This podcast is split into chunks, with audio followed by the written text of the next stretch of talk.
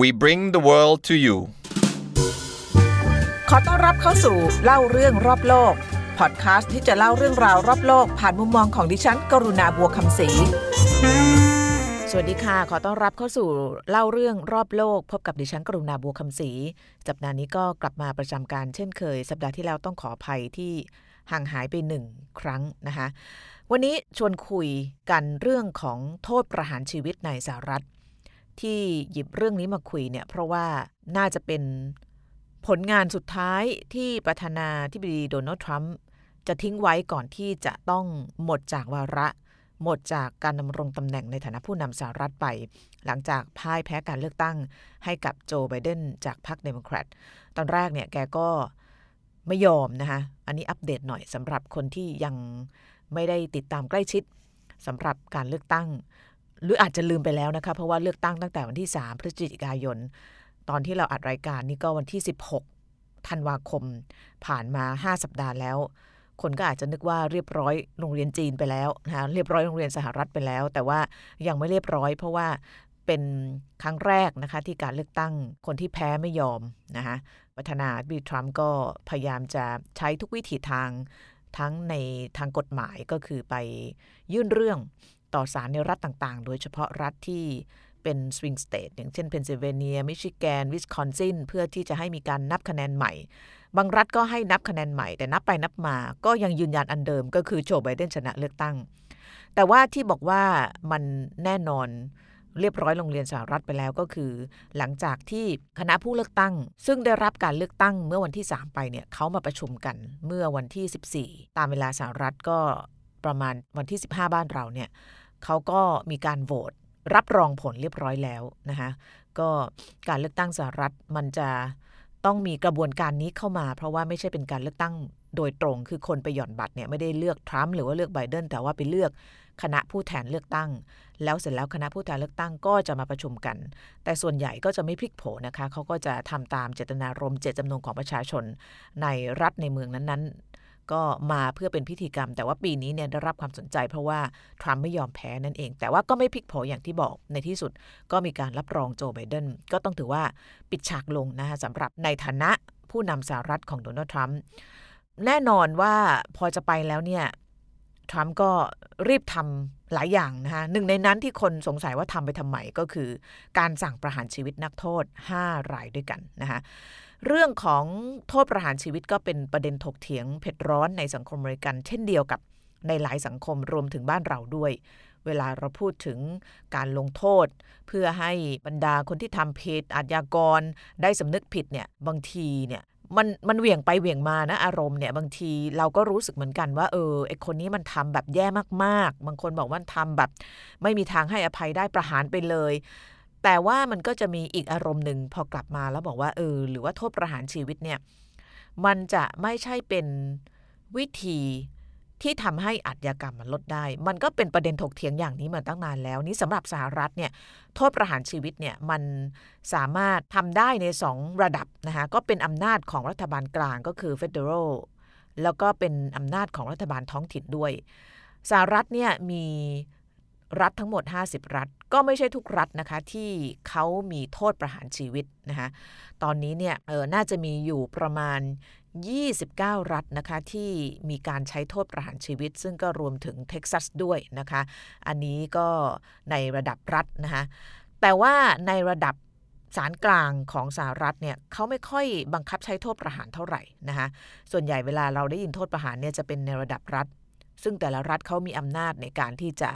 เรียกว่าออกกฎหมาย ของตัวเองใช้เป็นกิจการภายในของรัฐนะคะในระดับรัฐบาลกลางอย่างที่บอกถึงแม้จะมีอำนาจเนี่ยแต่ก็ไม่ค่อยได้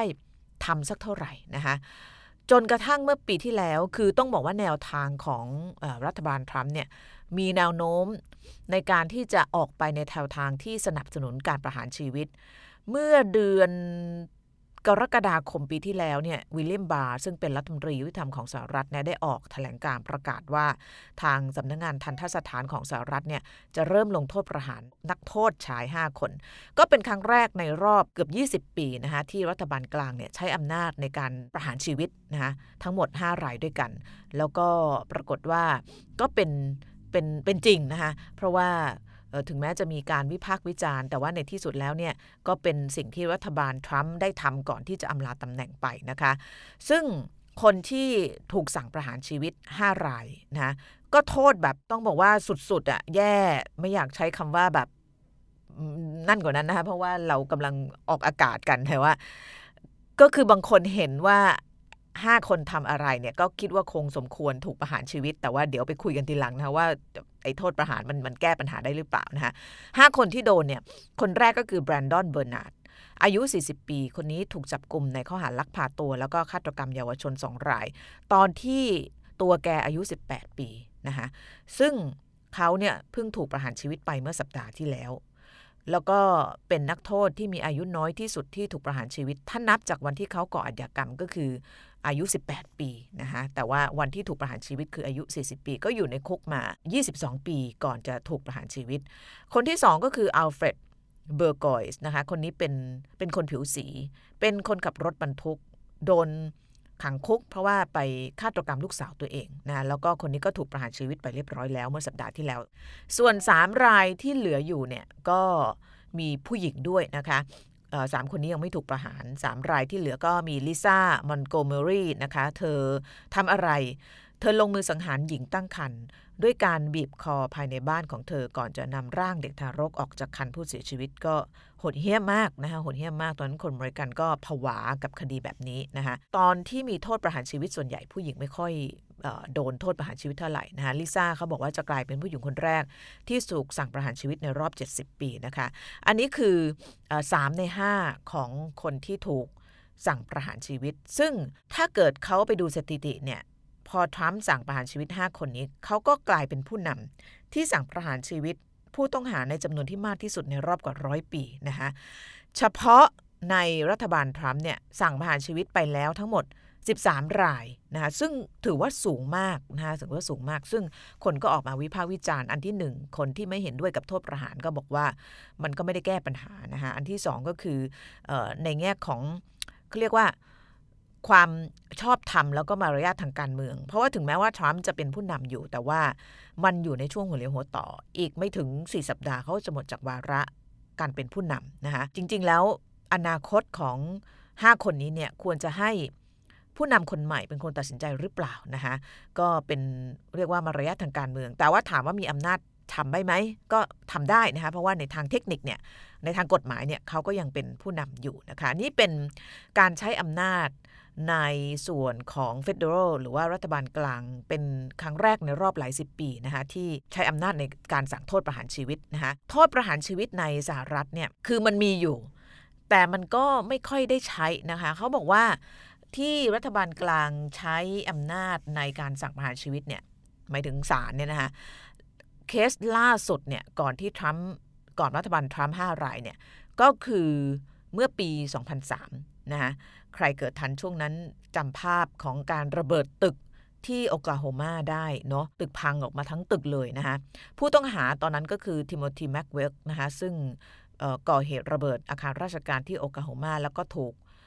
จำคุกแล้วก็มีการสั่งประหารชีวิตนะคะอันนี้ก็เป็นเรื่องที่หลายคนบอกว่า เออทำไมทำไมทรัมป์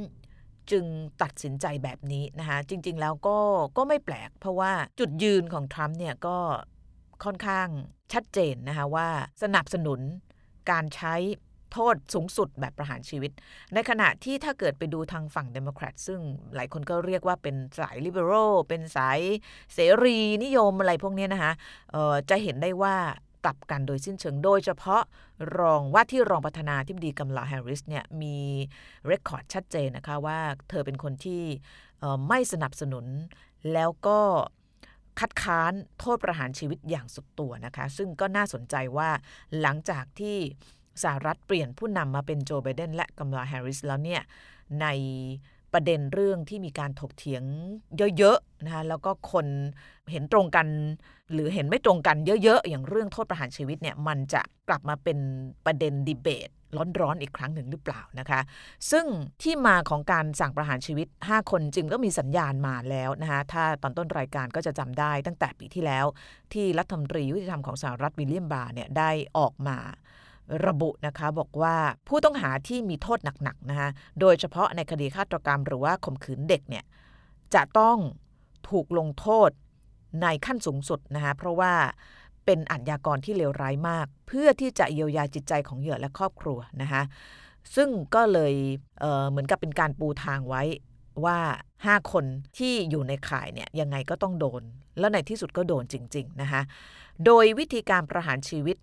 ในสหรัฐเนี่ยเขาใช้วิธีการฉีดยานะคะฉีดยา ในเมืองไทยตอนนี้ก็ใช้แบบนี้แล้วเมืองไทยก็มีโทษประหารชีวิตแต่เราก็ไม่ค่อยได้ใช้นะคะแต่ก่อนมีมีการใช้เยอะกว่านี้เดนเคยเคยเข้าไปในเรือนจำกลางบางขวาง ตอนนั้นไปช่วย BBC ทำสารคดีในเรือนจำแล้วก็ได้ไปถ่ายในเขาเรียกลานประหารเนี่ยแต่ก่อนประเทศไทยเนี่ยใช้วิธีการยิงเป้า โอ้ท่านผู้ฟังคือแบบมันกลับมานอนไม่หลับเป็นเดือนเลยเพราะว่า ตอนเข้าไปเนี่ย คือตอนนั้นจำได้ไม่ชัดว่าคนสุดท้ายที่โดนยิงเป้าเนี่ย กี่ปีมาแล้ว แต่เข้าไปตรงนั้นเนี่ยนะ มันเป็นอาคารไม้นะแล้วก็มีมีคล้าย ๆ กับไม้บางอย่างเนี่ย เอาไว้ให้นักโทษนั่ง เสร็จแล้วห่างไปไม่ไกลก็จะเป็นจุดที่เขาวางปืนนะคะแล้วก็จะมีคล้ายๆ กระสอบทรายอยู่ข้างหลังด้วย แล้วก็ลองลองนึกเอาจินตนาการเอาว่าเวลาเขาประหารชีวิตก็คือยิงปืนแล้วก็ มาโดนที่ตัวนักโทษ แล้วก็จะมีเขาเรียกกระสอบทรายข้างหลังบางไว้เพื่อไม่ให้กระสุนมันออกไปเนี่ย กลิ่นเลือดเนี่ยยังอยู่หรือเดินเข้าไปเวียนหัวคือได้ความรู้สึกเลยว่ามันแบบว่ามันคงน่ากลัวมาก แล้วตอนนั้นเนี่ยผู้คุมบางคนก็เล่าให้ฟังบอกว่าบางคนเนี่ยถูกยิงนัดแรกสองนัดก็ไม่เสียชีวิตนะคะก็ต้องยิงซ้ำคือ คือนึกแล้วมันโหดร้ายมาก เพราะฉะนั้นตอนหลังเนี่ยเราก็เลยเปลี่ยนมาเป็นวิธีการฉีดยาแทนนะคะฉีดยาก็จะใช้ทั้งหมด เนี่ยไม่แน่ใจว่า 2 หรือ 3 เข็ม แต่ว่าเข็มแรกเนี่ยคือการฉีดให้หมดสติให้สลบฉีดครั้งที่ 2 หรือ3เนี่ยก็คือฉีดยาพิษเข้าไปเพื่อให้เสียชีวิตนะคะก็เป็นวิธีการที่ต้องบอกว่าทรมานน้อยกว่านะคะแล้วก็หวาดเสียวน้อยกว่าด้วย แล้วก็ในสหรัฐเนี่ยก็มีวิธีการใช้แบบนี้ก็คือใช้ยาพิษเพนโทบาบิทอลเรียนจำได้ว่าตอนประหารชีวิตคนที่ทิโมธีเนี่ยที่ระเบิด อาคารในโอกาโฮมาเนี่ยเขาเหมือนกับมีการแบบถ่ายทอดด้วยนะ ตอนนั้นจำได้ว่าเห็นเห็นภาพของการแบบเอาตัวผู้ต้องหานักโทษคนนี้ไป แล้วก็ตอนนั้นเนี่ย ตอนนั้นยังไม่มีพวกนิวมีเดียพวกอะไรสักอย่าง เขาก็จะให้เห็นวิธีการที่จะลงโทษประหารชีวิตในทิโมธีคนเนี้ยนะ ก็เป็นเป็นเรื่องที่บางทีมันก็ทำให้เราต้องมาดีเบตกับตัวเหมือนกัน เพราะว่าถ้าเกิดไปดูโทษทันที่พวกนี้ทำเนี่ยมันก็มันก็แหมมันเกินไปมันเหลือมนุษย์นะคะแต่ว่ามาคิดอีกทีว่าโดนโทษประหารชีวิตเนี่ยมันสะสมหรือเปล่า มันก็คงสะสมแต่ว่ามัน มันแก้ปัญหาได้ไหมอันนี้มันก็นึกออกไหมคือเดียนเองเนี่ยก็เป็นคนที่ต้องบอกว่าคัดค้านโทษประหารชีวิต แต่ถามว่าโมโหไหมเวลาเห็นคนเหล่านี้ทำพฤติกรรมอะไรที่มันที่มันเรียกว่าไปละเมิดสิทธิ์ไปทำร้ายชีวิตผู้อื่น โดยโหดร้ายโหดเหี้ยม เราก็โมโหนะคะเพราะนั้นสำหรับตัวเองเนี่ยก็ก็ยังคิดไม่ออกนะคะว่าจะจะต้องคิดกับเรื่องนี้ยังไงนะคะแต่ว่าอย่างไรก็ตาม ในสหรัฐเนี่ยหลังจากที่ทรัมป์ได้มีการสั่งไปแล้วเนี่ย ก็เกิดเสียงแตกเลยนะคะบรรดาคนที่เป็นลิเบอรัลเสรีนิยมอย่างเดโมแครตเนี่ยก็ออกมาวิพากษ์วิจารณ์ประนาม ขณะที่ทางฝั่งอนุรักษ์นิยมฝั่งคนที่สนับสนุนทรัมป์ก็บอกก็สมควรแล้วนะคะเพราะว่าพวกนี้ทำเขาเรียกว่าเป็นอัจญกรรม เป็นการฆาตกรรม เป็นโทษทันที่ที่เลวร้ายนะคะแล้วก็การทำแบบนี้ก็เพื่อที่จะเยียวยาจิตใจของเหยื่อนะคะยาพิษที่เขาฉีดเข้าไปก็คือเพนโทบาบิทอนะคะซึ่งก็รู้สึกว่าจะเป็นวิธีใหม่ เพราะแต่ก่อนเนี่ยให้ยา 3 ชนิด นี่ก็เป็นเรื่องราวของการตัดสินประหารชีวิตในสหรัฐ ก็ตอนนี้ตามรายงานเขาบอกว่า หลังจาก 5 คนเนี้ยถูกคัดออกมาเพื่อถูกลงโทษประหารชีวิตแล้วเนี่ย ตอนนี้ยังมีนักโทษในสหรัฐนะคะประมาณอีก 62 คนรอการประหารตามคำสั่งของศาลกลางก็คือเออเป็น Federal Court นะคะอย่างที่บอกก็คือ การสั่งให้ประหารไม่ประหารเนี่ยมันเป็นอำนาจของทั้งศาลท้องถิ่นศาลระดับรัฐ แล้วก็ศาลระดับรัฐบาลกลางไม่ใช่ศาลระดับรัฐบาลกลาง ต้องเรียกว่า Federal Court ก็คือศาลของส่วนกลางนะคะ นี่ก็คือเรื่องของการลงโทษด้วยการประหารชีวิตในสหรัฐก็ขอโทษทีที่หวาดเสียวไปนิดหนึ่งนะคะเพราะว่ามันก็เป็นอันนี้เชื่อว่าประเด็นนี้มันจะได้รับการพูดถึงแล้วถกเถียงอีก เพียงแต่ว่าตอนนี้มันมีโควิดเยอะนั่นเองทำให้เรื่องนี้มันมันไม่ค่อยเป็นข่าวสักเท่าไหร่นะคะ ตอนนี้มาดูปิดท้ายนิดหนึ่งว่ามีกี่ประเทศที่เขายังมีโทษประหารชีวิตนะคะตอนนี้ถ้าเกิดดูตัวเลขล่าสุดเนี่ย เขาบอกว่าในโลกของเราเนี่ย ถ้าเอาของปี 2017 เมื่อ 3 ปีที่แล้วนะคะของ 2020 นี้ยังไม่เห็น 2017 ถ้าจะเอาข้อมูลจาก Amnesty International ซึ่งก็เป็นองค์กรที่ทำงานเกี่ยวกับเรื่องของสิทธิมนุษยชนเนี่ยเขาบอกว่ามี 142 ประเทศยกเลิกโทษประหารชีวิตในทางกฎหมาย หรือในทางปฏิบัติแล้ว แปลว่าอาจจะมีอยู่แต่ว่าไม่ได้ใช้แล้วนะคะซึ่งอาจจะอนุมานได้ว่าตอนนี้ โทษประหารชีวิตมันก็ไม่ค่อยเป็นเป็นโทษที่สังคมส่วนใหญ่เนี่ยเขาทำกันแล้วนะแต่ว่าที่น่าสนใจเนี่ยถ้าเกิดไปดูสถิติของประเทศที่ใช้โทษประหารคนมากที่สุดเนี่ยอันดับหนึ่ง อันนี้สถิติปี 2017 นะ คือประเทศจีน ปี 2017 เนี่ยจีนสั่งประหารคนไป 1,000 คน ประเทศที่สองรองลงมาก็คืออิหร่านนะคะ507 คน ประเทศที่ 3 ก็คือซาอุดิอาระเบีย 146 คน ต่อจากนั้นก็เป็นอิรัก ปากีสถาน อียิปต์ โซมาเลีย สหรัฐ จอร์แดน สิงคโปร์ 8 คน นี่ก็ยังเป็นประเทศที่ต้องบอกว่ามีทั้งกฎหมายลงโทษถึงประหารชีวิต แล้วก็ยังคงใช้อยู่ในลักษณะที่ค่อนข้างจะแอคทีฟนะคะ ไทยไม่ติดอันดับ ก็อย่างที่บอกเนี่ยไทยเรามีกฎหมายประหารชีวิตแต่เราก็ไม่ได้ใช้มานานมากแล้วนะคะพอพูดถึงตรงนี้ก็กลับไปจำถึงกลิ่นที่เข้าไปเรือนจำบางขวางนะคะจะไม่มีวันลืมอารมณ์นั้นเลยนะคะวันนี้ลาไปก่อนค่ะ สวัสดีค่ะ